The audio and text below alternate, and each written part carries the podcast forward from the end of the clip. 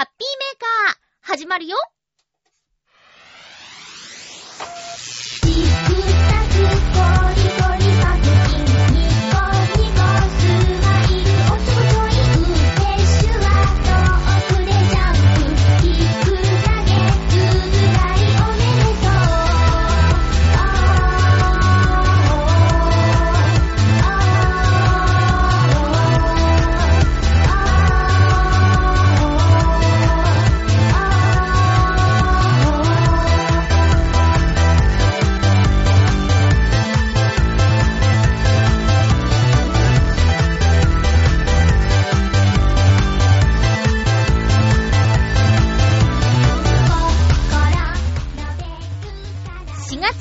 16日、まゆっちょのハッピーメーカー。この番組は、ハッピーな時間を一緒に過ごしましょうというコンセプトのもと、ちょわへよ .com のサポートでお届けしております。4月15日が、東京ディズニーランドの30周年の開園記念日ということでですね、皆さんにお便りくださいってお願いしたんですけど、まゆっちょ、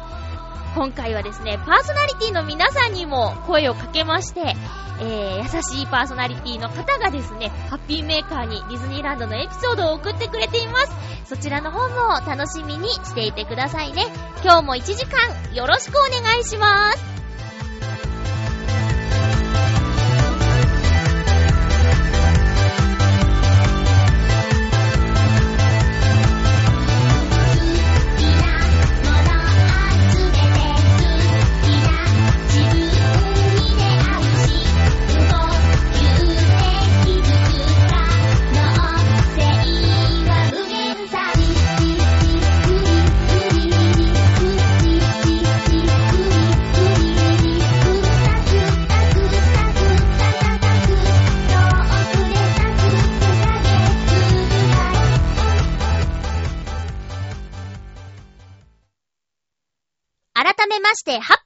まゆちょこと、あませまゆです。えー、ディズニーランドの30周年のお話は、後にとっといてですね、あのー、先週は私、お友達と、いろいろ会ってきました。いろいろって言っても、休みの日をフルに使って、お友達と会ってきたって感じですかね。あのー、まず金曜日の夜に、えー、この番組でも個展がある時にはお知らせしている小野功石さんと、えー、染谷優子さんと3人で焼肉を食べてきましたよ。えーと、まあ3人で会うのは、すごく久しぶりかな。あの、他の子もいて会うことはあっても。なのでね、結構盛り上がったなと思うんですけど、待ち合わせ6時で、えー、店を出たのが11時。でずーっと肉を焼いて食べ続けましたね。でもね、すごくいいお肉だったから、こう、い、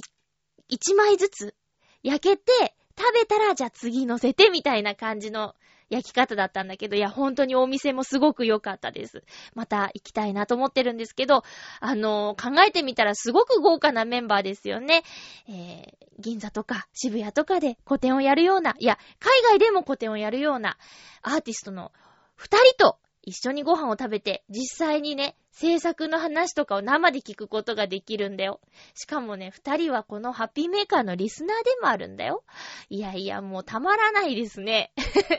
そんな楽しい焼肉パーティーをですね、えー、金曜日の夜しました。そして次の日、えー、土曜日は専門学校なので、18歳で知り合ってからずっとお友達の女の子とですね、久々に会ってきました。彼女とはご縁があって、あの、専門学校卒業した後行った養成所でも一緒だし、その養成所で、どんどんこう、最近話したかな？あの、1年ごとに審査があって、こう、切られていくんですけど、そこで最後のクラスまで勝ち残った、最後の7人まで残った、お友達がいるんですけどね。まあ、彼女は今、えー、まあ、でもマスコミ関係の仕事をしてるのかな喋る方ではなくて、制作の方をやっているんだけど、そんな彼女と思い出の街、専門学校のある街、恵比寿で会ってきました。変わったねーって言って、駅前がね。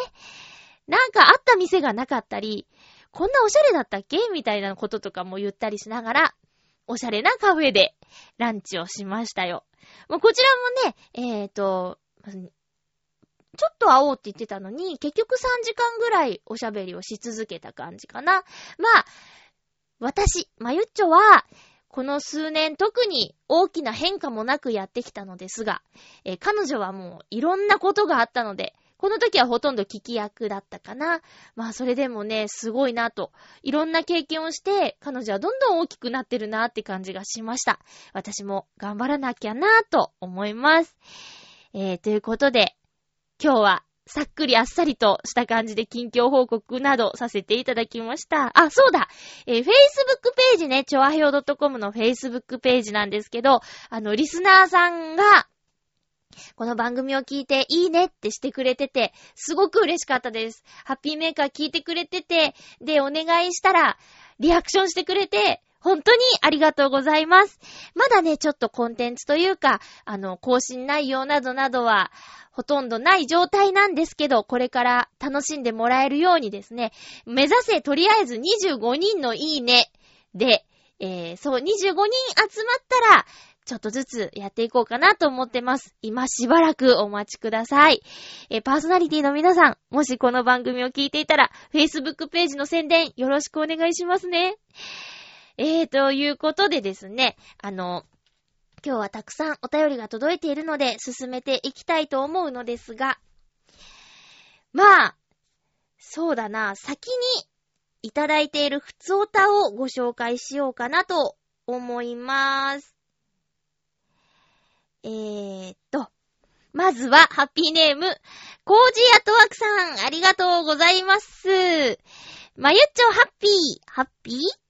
最近のまゆっちょ、すっかり怒りキャラが定着してきましたね。そんなこと、あ、こ、こういうテンションがいけないな。そんなことないですよ。違う。違う、なんか違う。え、ゆこちゃんもうんうんってうなずいてくれてますし、これでいいんじゃないでしょうか。笑い。もちろん、本当の怒りキャラにこんなことしたら、大変なことになると分かっているからですよ。まゆちょが優しいことが分かってて付け込んでいるだけなので、諦めてくださいね。うわぁ、ごめんなさい、ごめんなさい。ちょ、ま、本気出さないで。いやもう、おかしいな。どうしてこんなことになっているのやら。えー、コージャットワークさんありがとうございます。まあ、何々キャラっていうね、キャラ付けは大事ですけど、怒りキャラはなんか得しない気がするな。まあ、裏 損得で考えちゃいけないけどね。損得はいけないけど、でも、なんか、そんな気がする。まあ、まあ、いいんですよ。いいんですけどね。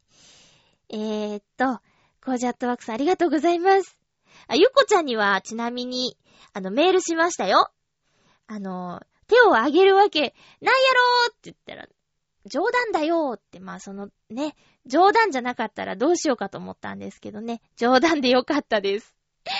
なんのこっちゃもう一通。ハッピーネーム、ブルーニさんからふつおたです。ありがとうございます。まゆっちょ皆さん、ハッピー？ハッピー。私が所属しているよさこいソーランチーム、レダ・マイカグラですが、6日土曜日に船橋市内の公園で、今年の演舞を披露しまして、いよいよシーズンインとなりました。次は日曜日に、新船橋で新しく始まるイベント、よさこい船橋で大々的にお披露目となります。札幌よさこいソーラン祭りももちろん参加しまして、今回は競合ひしめくブロックで踊ることになり、ますます気合が入っているところです。これから秋までよさこい祭りやイベントを見かけたら、皆さんもよさこいを楽しんでみてくださいねというブルーニさんでした。ありがとうございます。未だに見に行けてないですけど、今年もシーズンインですか。ブルーニさんのご家族で言えば、ね、奥さんとの出会いもこのレダマイカグラということで、あの、お子さんができてね、練習とかも、ちょっとこう、参加しづらいとかないのかなとか、ちょっと心配なんですけど、まあ、今度の札幌よさこいソーラン祭り、競合ひしめくブロックで踊ることになったっていうことは、今までのその成績とかもあるのかな。あまりにもね、差があるチームに振られることもないだろうから、強いから、こう、競合、競合の一員になってるってことなんでしょうね。レダン・マイカグラさんがね。今年こそ、今年こそと思っていますが、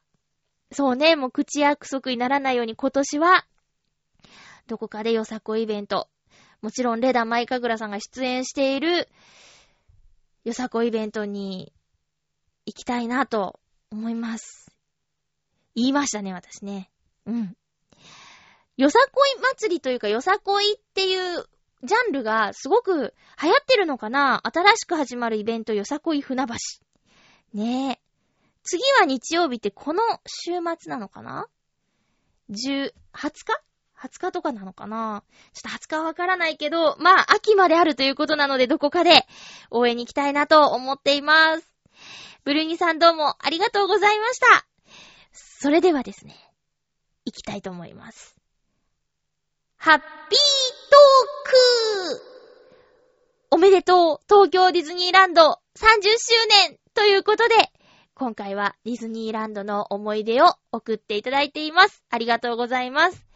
まずはですね、4月15日に今、ハッピーメーカーも収録しているんですけど、この日、テレビ番組、各局、報道関係、情報バラエティ関係でですね、ディズニーランドからの生中継とか、あの、30年の歩みとか、まあ、経済的な角度から、こう、チケットが値上がりしてるのに入園者数は年々伸びているみたいな話題で、東京ディズニーランドのことを取り上げる話題、あの、番組っていうのがですね、朝からすごいんですよ。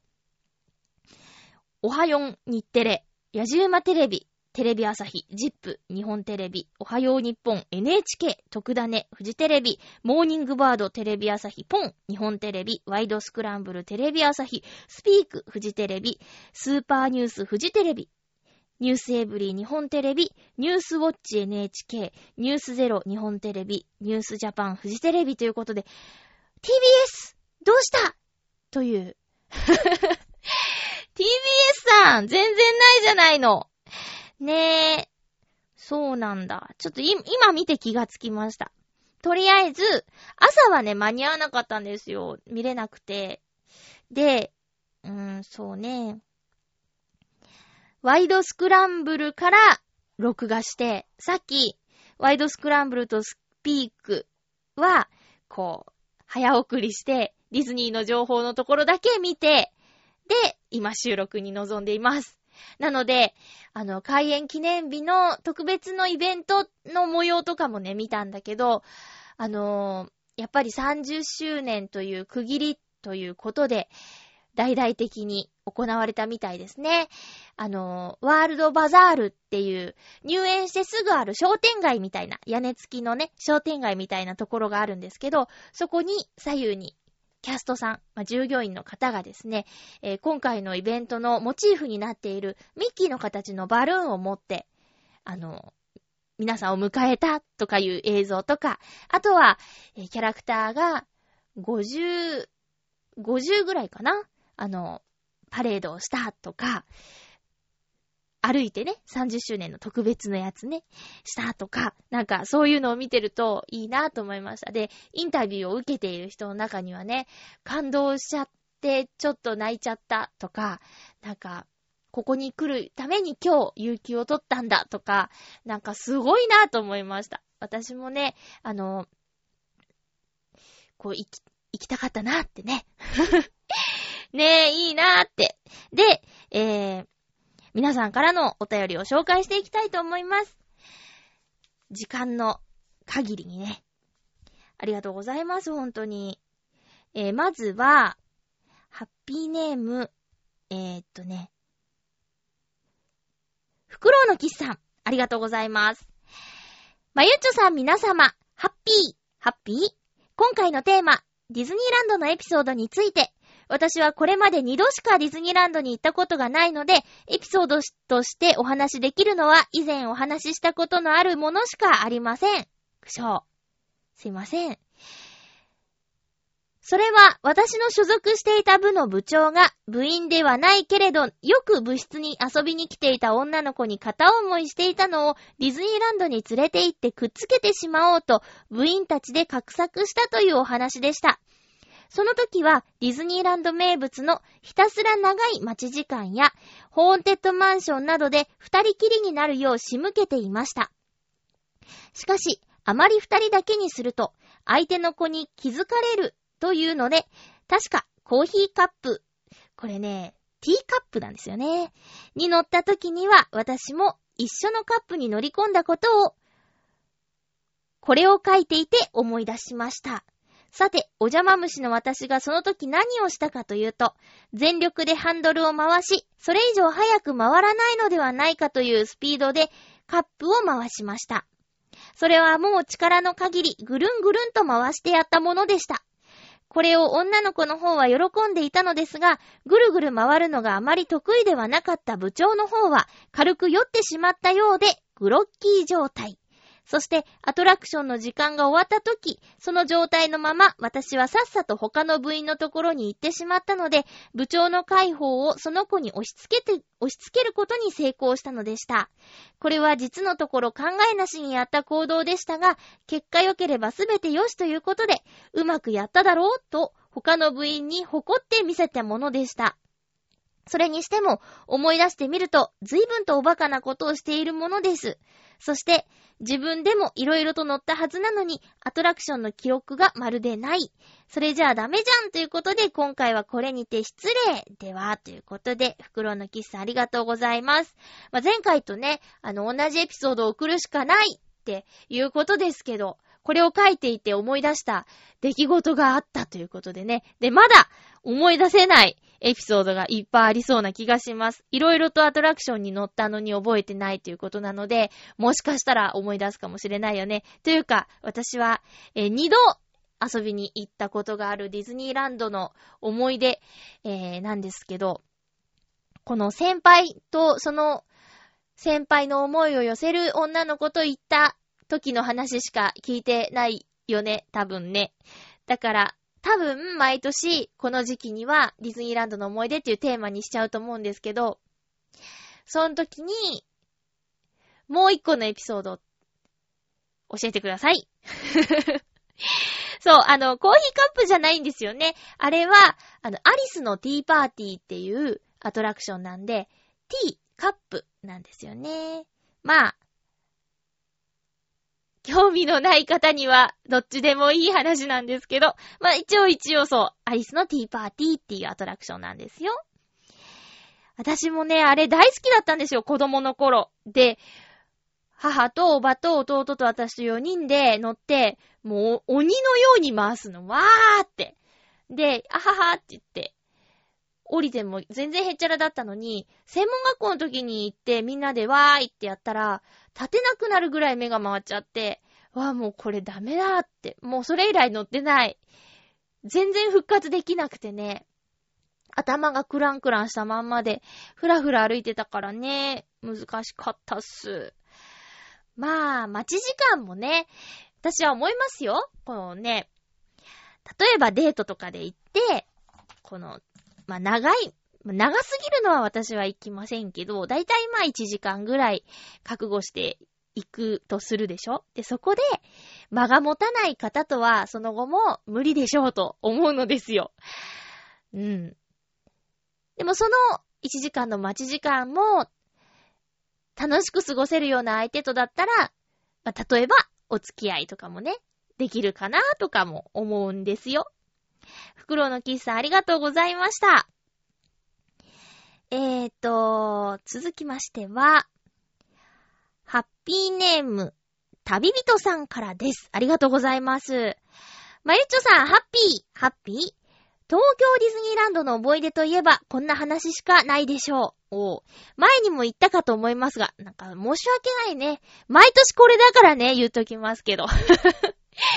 はい。えーと、私はかつて東京ディズニーランドで2年間バイトをしたことがあります。しかも、バイトを始めたのが今からちょうど10年前、つまり、開園20周年の時でした。仕事内容は閉園後の深夜の清掃作業でしたので、昼間とは違い、公の場に出ることはありませんでした。っていうか、30年経っても未だゲストとして行ったことがありません。あれから10年経ちましたが、私が働いていた職場は今でも当時のままなんでしょうか一度客として行ってみたい気もするけど、最近バイト疲れなのか、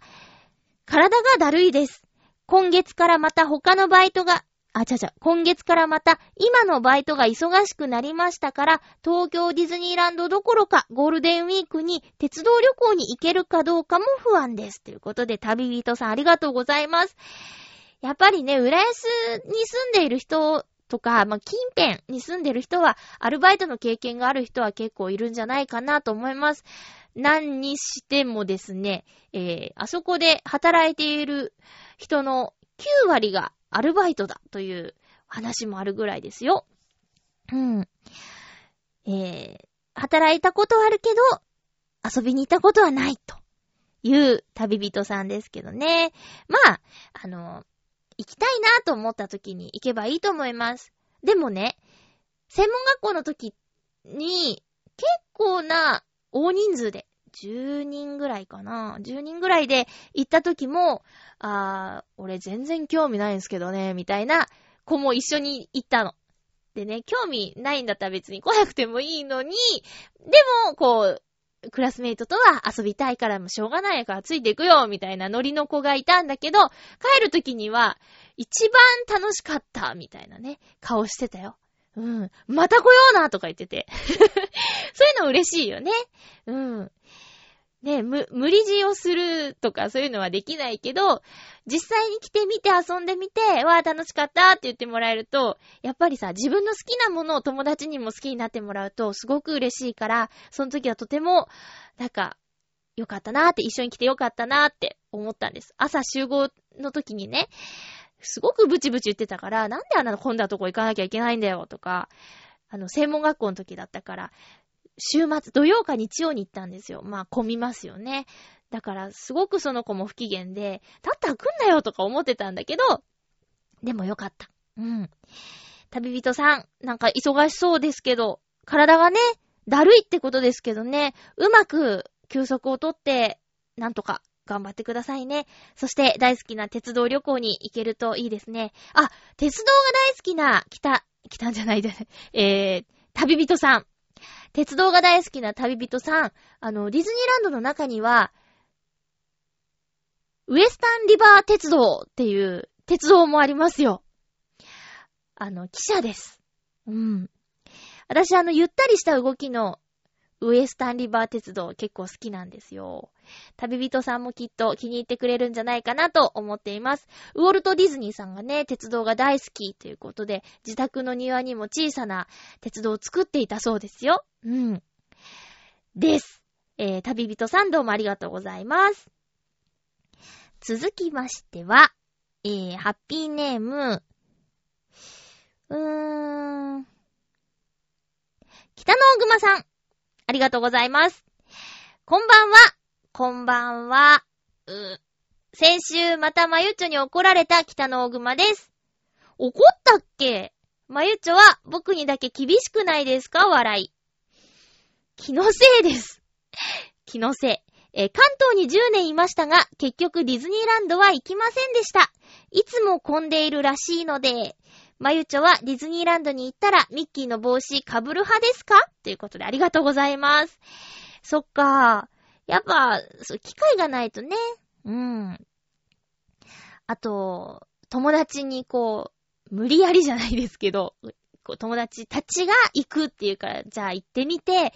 楽しかったとか、やっぱりダメだったとか、そういう感じもあると思うんだけど、うーん、そっか、行ったことないのか。混んでるところが嫌いなのかな混んでない時もありますよ。例えば、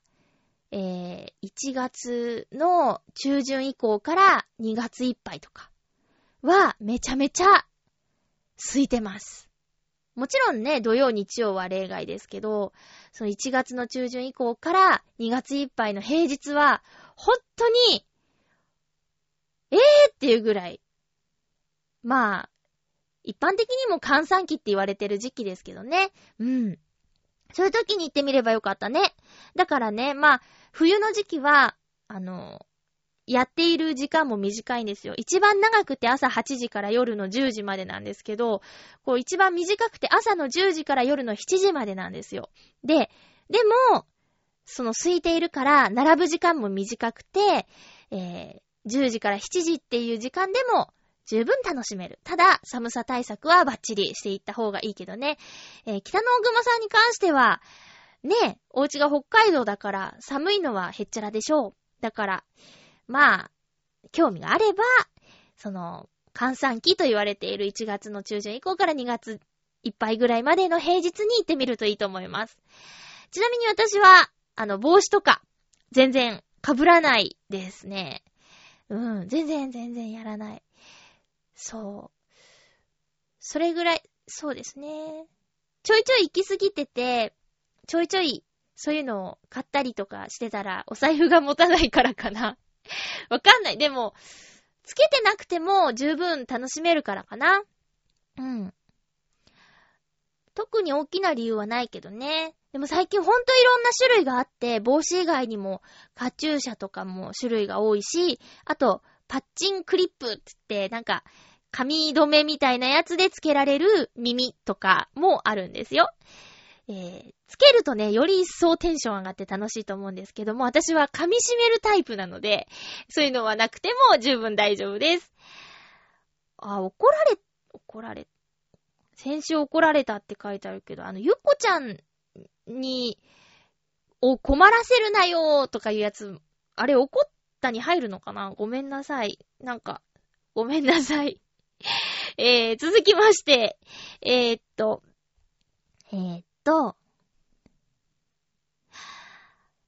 どうしようかな。ハッピーネーム、コージアットワークさんです。ありがとうございます。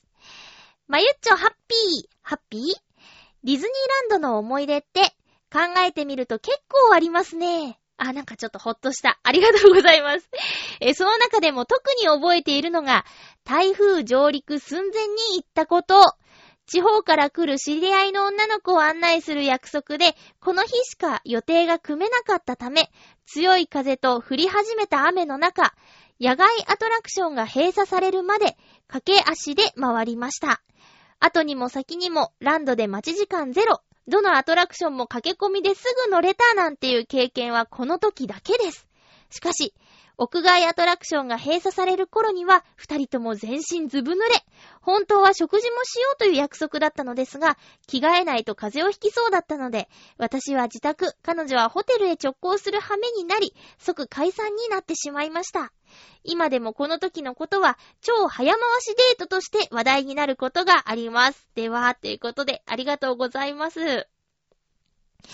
この天候が悪い時ね、あの、ディズニーランドはアトラクションも充実していて、いろんな種類のがあるんですけど、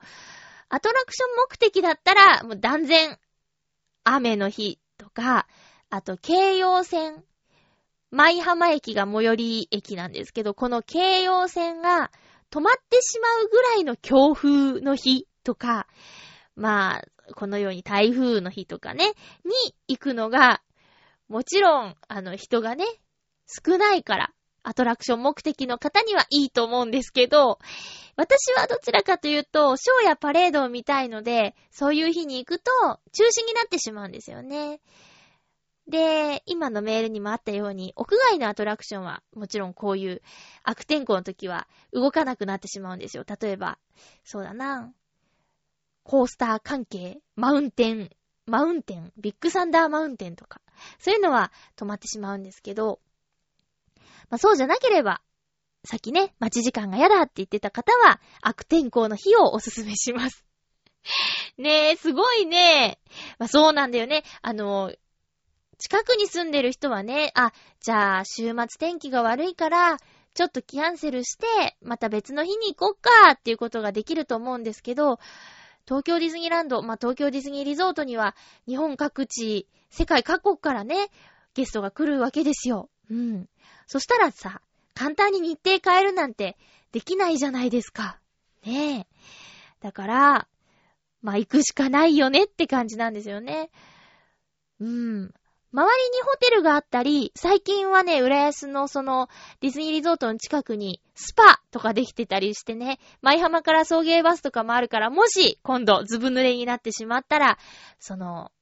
え、舞浜ユーラシアとか、あとちょっと距離があるけど、大江戸温泉物語とかね、行ったらいいと思います。あ、違う。浦安万華鏡ね。浦安万華鏡に行くといいと思います。どちらも天然温泉ですからね。うん。ゴージアットワークスありがとうございます。私はね、この悪天候といえば、東京ディズニーランドの上空に雷雲が来ているから、えー、建物の中に避難してくださいっていうタイミングで行ったことがありますね。その時はね、夏だったんですけど、まあ、スコール？スコール？うーん。ゲリラ豪雨みたいなすごい強い雨と、あと雷だったんですけど、夕方でね、紫の空になったんですよ。紫とこう青がちょっと混ざったような。で、雷、あの、稲妻？稲光がわーって空をわーって、それこそ切り裂くようにこうわーってなってて、で、それがシンデレラ城の上空にそれを見たんです。えー、その時、ゲストのほとんどはワールドバザールの方にも逃げていたんですけど、私もワールドバザールからお城を見て、で、すごく、これからディズニーの映画に出てくる悪い魔女でも登場しそうな感じでね、近くにいた人と、こんなすごいショーを見たことないね、なんて言ってね。いや、本当はすごく危ないんですけど、でも、ディズニーランドで見るとなぜかそれも、それすらもショーに見えてしまうっていう経験がありますね。だからね、ま、そんなに興味のない人には、しんどい話かもしれないんですけど、あの、好き、私も大好きで、行くたびに違った経験ができるなって思うのは、そういう天気とかも、演出の一つになっちゃうっていうところなんですよね。うん。ありがとうございます。あとは、あ、自然のもので、これもね、ショーを見たいって思うのは、これから春、もうちょっと暖かくなってくると、園内にいるカモがね、子供を連れて歩くんですよ。よくニュースとかでもさ、あの、道路を横断する親ガモと子ガモみたいなやつ出てくることあるじゃないですか。まさに、ああいうのがね、パークの中で見られるんですよ。で、ディズニー映画にも醜いアヒルの子とかあるけど、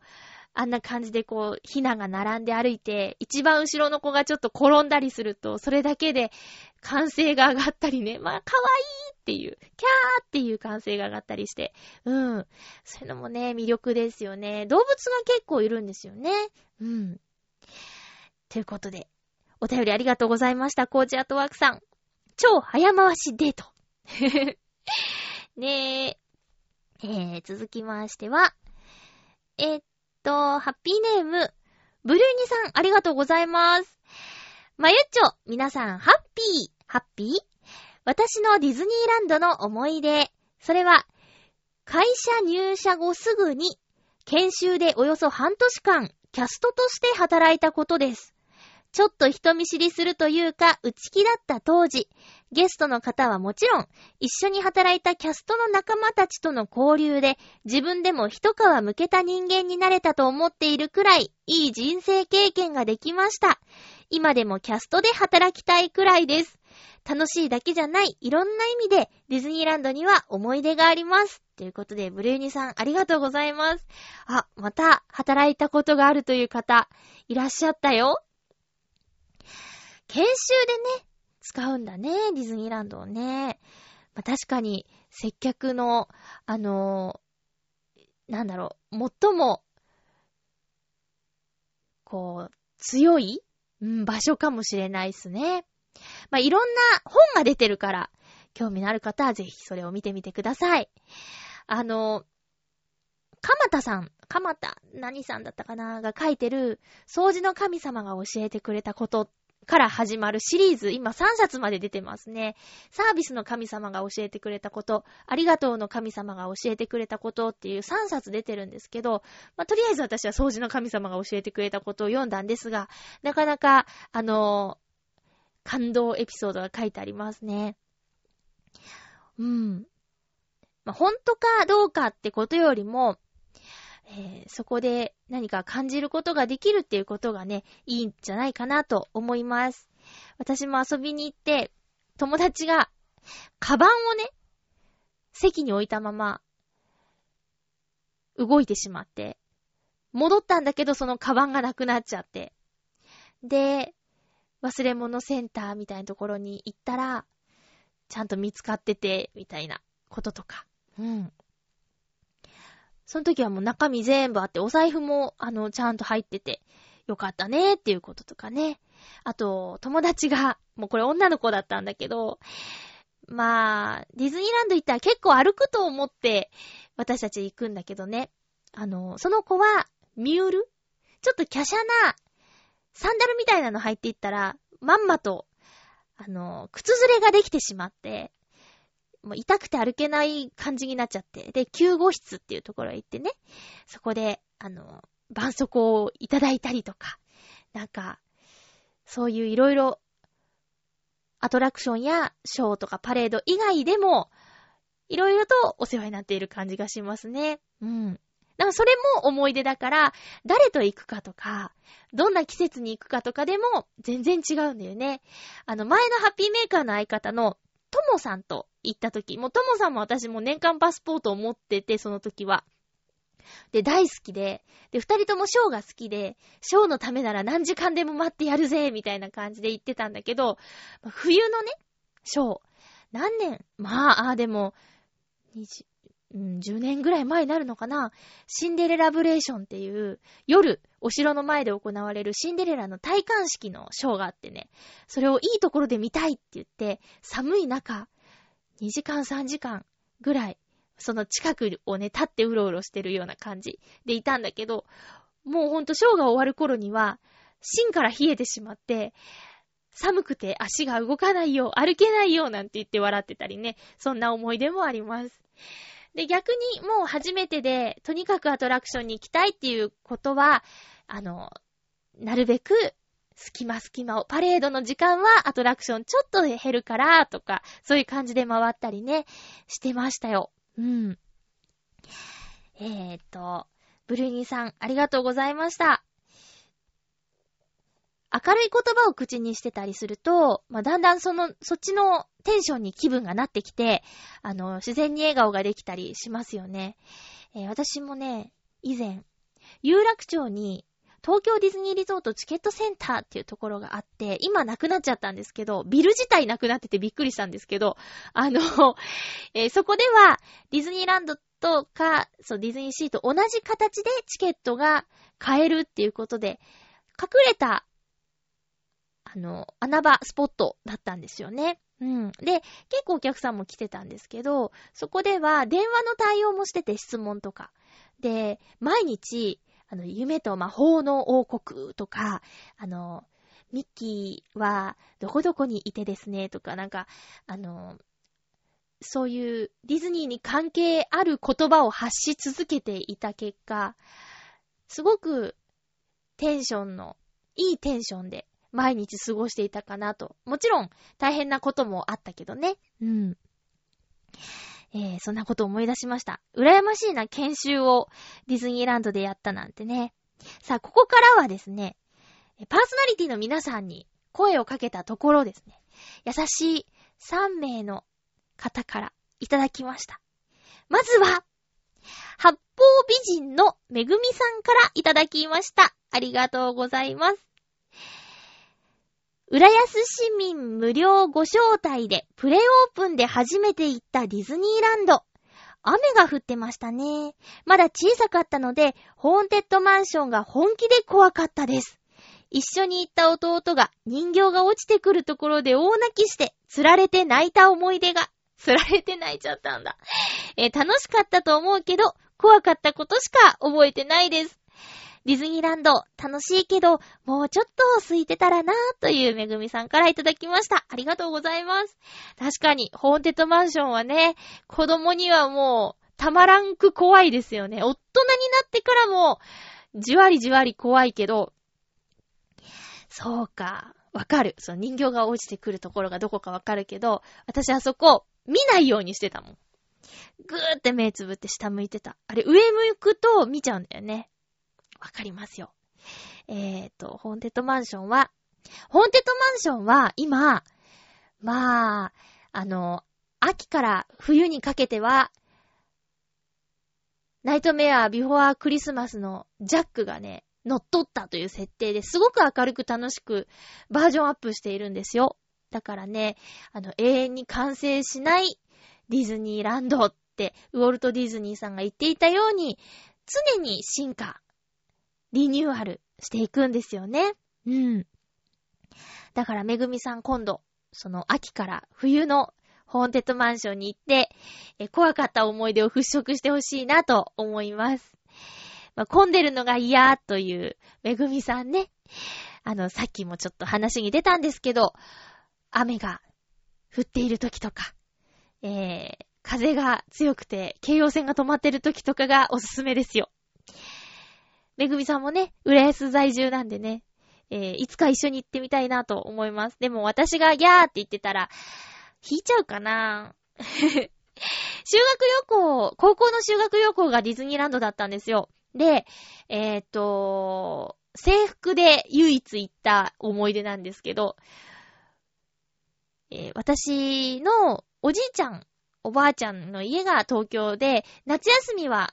必ずディズニーランドに行っていたんですよ。まあ、他はあんまり連れてってもらってないけど、ディズニーランドは毎年の定番だったんですね。だから、結構、あの、昔から好きで、で、修学旅行ってグループ行動しなきゃいけないんですけど、私と一緒のグループの人には楽しんでもらいたいと思って、当時はね、何時間前からでもパレードとか並んでよかったから、あの、私ここにいるから、行っておいでよって言って、自分の乗れないスプラッシュマウンテンとか、ビッグサンダーマウンテンとか、スペースマウンテンとかに送り出して、ひたすら私はもうみんなのためにいいポジションで待ち続けるという修学旅行のディズニーランドを過ごしました。私の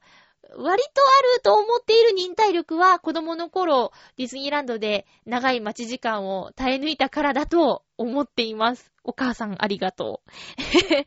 ということで、めぐみさんでした。ありがとうございます。八方美人は、ちょあへよ .com で、えー、各週金曜日に放送しています。あのー、いろんなジャンルの方がゲストに来て、本当に面白いトークを繰り広げていますよ。で、中にはびっくりするようなゲストもいますので、過去放送を遡って聞いていただくことも、あの、できるのでね、ぜひ聞いてください。私の、その専門学校の同期とか、あと、さっきちょっと話に出た、小野功石さんの回とか、後半何を言っているんだか私の、えー、昔の話なんかもしてくれていますので、えー、興味のある方は、ちょっと聞いてみてくださいね。えー、八方美人のめぐみさんからいただきました。ありがとうございます。続きましては、ハッピーネームじゃなくて パーソナリティさんからのメッセージです。えー、ミッチェルのラブミッションの、ミッチェルさんからいただきました。ありがとうございます。まゆっちょーハッピーハッピーミッチェルさんありがとう挨拶もしてくれてる。え、さて、ディズニーも記念すべき30周年。なんだかワクワクしますね。しますね。さて、ディズニーでの思い出はたくさんありますが、これは忘れられません。私は昔、年間パスポートを持っていました。ディズニーのショービジネス世界に憧れ、いつか自分の演奏に役立てたいという思いでよく通っていました。そしてそんなある日のこと、ホーンテッドマンションに一人で並んでいた、今思えば怖いミッチェル。っていうか、めぐみさんもホーンテッドマンションの思い出だった。えーっと、そして、そんな私の前に並んでいたのは、ういういしいカップル。彼女も可愛くて、彼もかなり照れているご様子でした。すると、その彼、話が弾み、テンションが上がり、かっこつけたかったのでしょう。彼はポッケからタバコを出したじゃありませんか。一人で心の中で、タバコはダメだよね。この場所は、と思っていた瞬間、キャストさんが、お客様恐れ入りますが、この場所は禁煙なんです。すみません。ミッチェルの心の中で、そりゃそうだ、と。すると、彼は彼女にいいところを見せたかったのでしょう。あ、すみません。その言葉と同時に、慌ててタバコを消す行為に、消す場所がないそんな中、彼が取った行動は、手のひらにタバコを当てた。ミッチェル、キャスト、彼女の心の中で、え？が聞こえた瞬間、彼がもがきながら一言、あ、味キャストさんは、ゆっくりで大丈夫です。彼の行動を地面で消そうとする。キャストさん、そこはちょっと。するとさっきまでいい雰囲気だった彼女の表情が心なしか曇っていきました。というお話でした。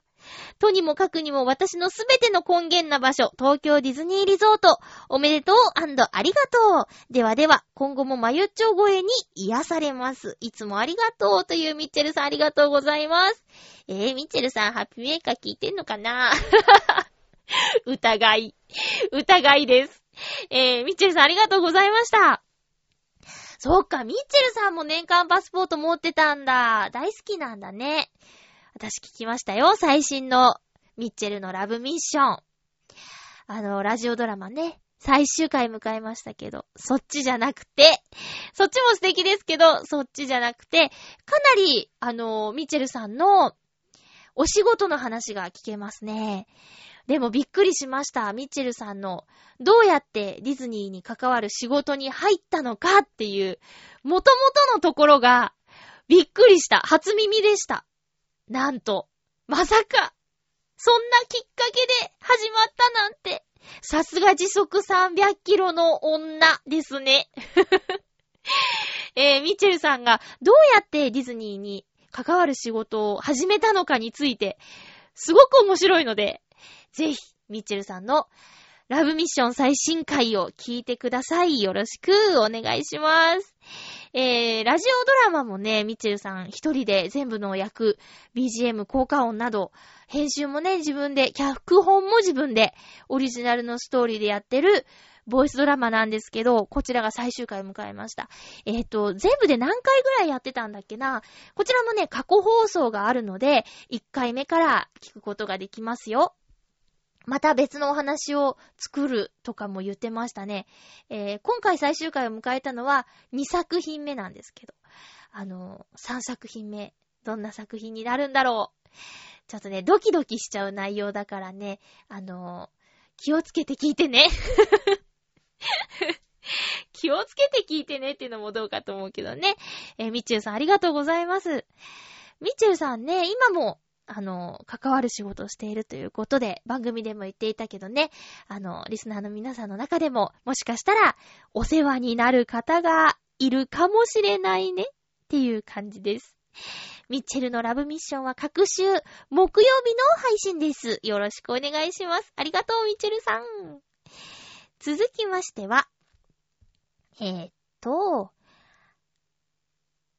この方からいただきました。ハッピーネームゆこちゃんです。ありがとうございます。ハッピーネバーギブアップルゆっこです。ゆっこちゃんハッピーです。えー、ディズニーランドはすでに舞浜駅から甘い香りがする気がしてテンションが上がる。そんなランドの思い出は、だいたい帰り道に、私もいつかはプリンセス病になることかな。笑い。プリンセスを見ていると、まず、手を振るときのしなやかな所作にうっとりして、がっちりとハートをつかまれちゃうんだけど、特に夜のパレードとかで王子様と見つめ合って、ズンタッター、ズンタッターって踊ってるところとかを見ると、とってもとってもときめく。特に、特に、シンデレラが私は好きびっくりマーク4つついてますね。えー、ああ、私もプリンセスになって、素敵な王子様と恋に落ちて踊りたいってなる。考えてみれば、ほとんどの女子の恋愛入門書って、プリンセスたちが出てくるお話じゃない？それはもう、ときめきスイッチ入ってもしょうがないよね？笑い。そんなこんなで、愛に溢れたディズニーランド。ディズニーランド帰りの電車内では、いつもうっとり夢見心地にニヘニヘしちゃうのでした。っていうことで、ゆっこちゃん、ありがとうございます。あの、お姉様は気になりましたよ。ゆこちゃんはあの、恋愛入門書というのを読んでいるんですか？だって、ほとんどの女子の恋愛入門書ってプリンセスたちが出てくるお話じゃないってじゃないってこうね、クエスチョンマークがついてるんだけど、知らない。恋愛入門書は読んだことがにゃーですからね。あ、そうなんですか、ゆこちゃんたらもう。えーと、あー、確かにね、プリンセスね、いっぱいいますけど、最近は元気なプリンセスもいて、今度のね、新しいパレード、ハッピネスイズヒアっていう新しいパレードでは、塔の上のラプンツェルっていうね、最新のプリンセスも出てくるんだよ。ディズニー映画の50作目のね、塔の上のラプンツェルの主人公ラプンツェルもパレードに登場します。彼女はね、おしとやかというよりも、あの、活発な女の子なんでね、元気もりもりです。えーと、もちろん、プリンセスたちも登場しますよ。白雪姫は歩いてパレードに参加してたかなうん。あとはシンデレラ。もちろん、ゆこちゃんの大好きなシンデレラ。あと、眠れる森の美女のオーロラ姫とか、美女と野獣のベルとか。ねえ、確かにあの、しなやかな手の動き。お手振りね。お手振り投げキッス。あれはもうプリンセスならではですよね。同性から見てもドキドキしちゃうから、そうだですね。プリンセスを、もし男の子が見たらどんな気持ちになるのかな？ときめくのかな？えー、甘い匂いもね、確かにディズニーランドは美味しいものいっぱいあるからね。うん。ネバーギブアップルは、各週月曜日の放送です。えー、ゆこちゃんとなつひちゃんの面白トークをぜひ、聞いてくださいね。ゆこちゃんはね、いろいろ、あのー、アニメのキャラクターとかもやっています。いつか、プリンセスの役をするかもしれないじゃないの。その時のために、あの、取っといてさ、その時の、ニヘニヘした気持ちを取っといて、役に活かせるといいね。プリンセスユッコを楽しみにしていますよ。ということで、本当にたくさんの皆さん、あの、パーソナリティの皆さんには、催促をね、してしまったんですけど、でも、それでもね、答えてくれた3人の方、えー、このハッピーメーカーのためにね、メールを送ってくれてありがとうございます。ハッピーメーカーリスナーの皆さん、ぜひこの、八方美人、ミッチェルのラブミッション、ネバーギブアップル、ごひいきによろしくお願いします。こんな優しいパーソナリティさんがやってるんですよ。ということで、これからもね、あの、チョアヘオ .com ってたくさん番組があるから、番組間の交流もしたいなと思って、たびたびテーマをね、パーソナリティさんにも振ろうと思います。その度に、あの、答えてくれる人、答えてくれない人いると思うんですけど、答えてくれる方は本当に優しい人なので、皆さんぜひそちらの番組も聞いてみてくださいね。よろしくお願いします。ちょっと脱線しちゃいましたけど、ディズニーランドの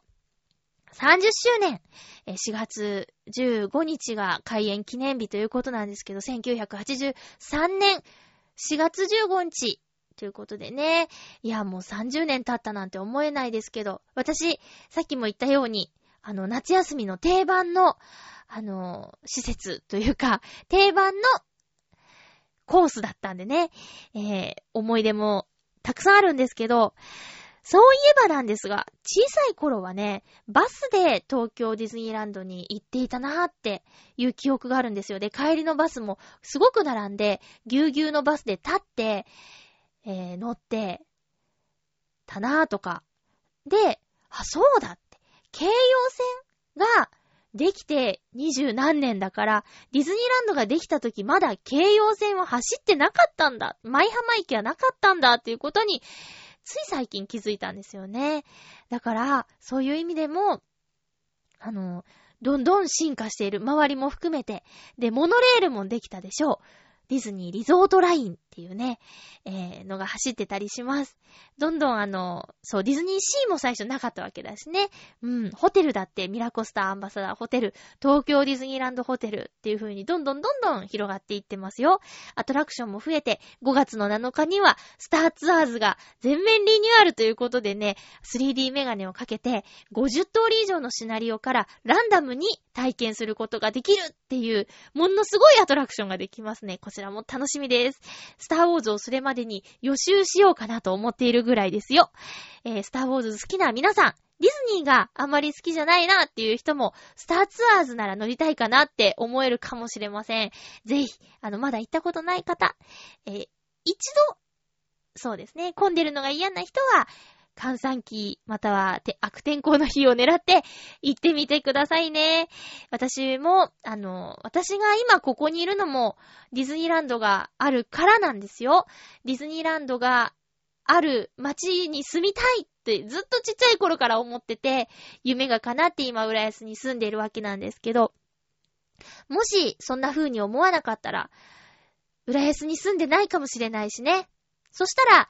あの、ラジオも始めてなかったと思うし。あ、そうなんですよ。ラジオは始めてなかったな。浦安に住んでなかったら。それはね、非常に大きな出来事ですよね。皆さんと出会えなかったってことだもん。私がみんなと出会えたのは、ディズニーランドが浦安にあったからです。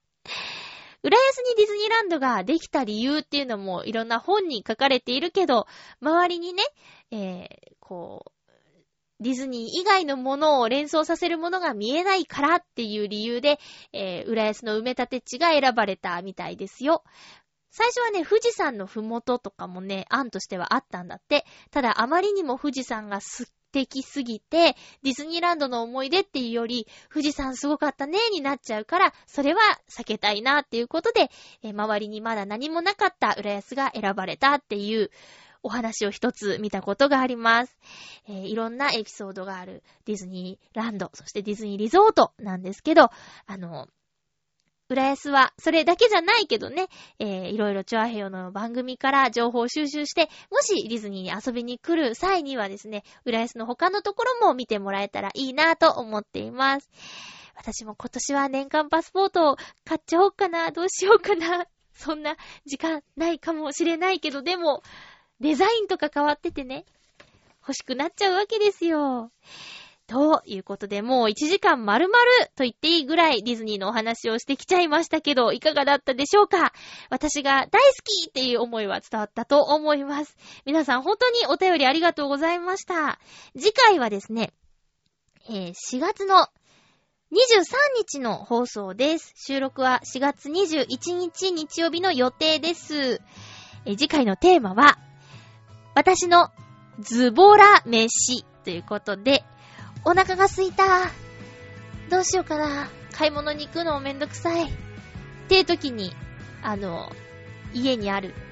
余り物で、ちゃちゃっと、とりあえず空腹を満たすために作る、ズボラ飯。教えてください。まあ、王道は、こう、卵かけご飯とかね、そんなありますけど、えー、ぜひ、お便りお待ちしています。普通お手や各コーナー宛てにもお待ちしていますので、えー、よろしくお願いします。お相手は、まゆちょこと、あませまゆでした。また来週、ハッピーな時間を一緒に過ごしましょう。ハッピー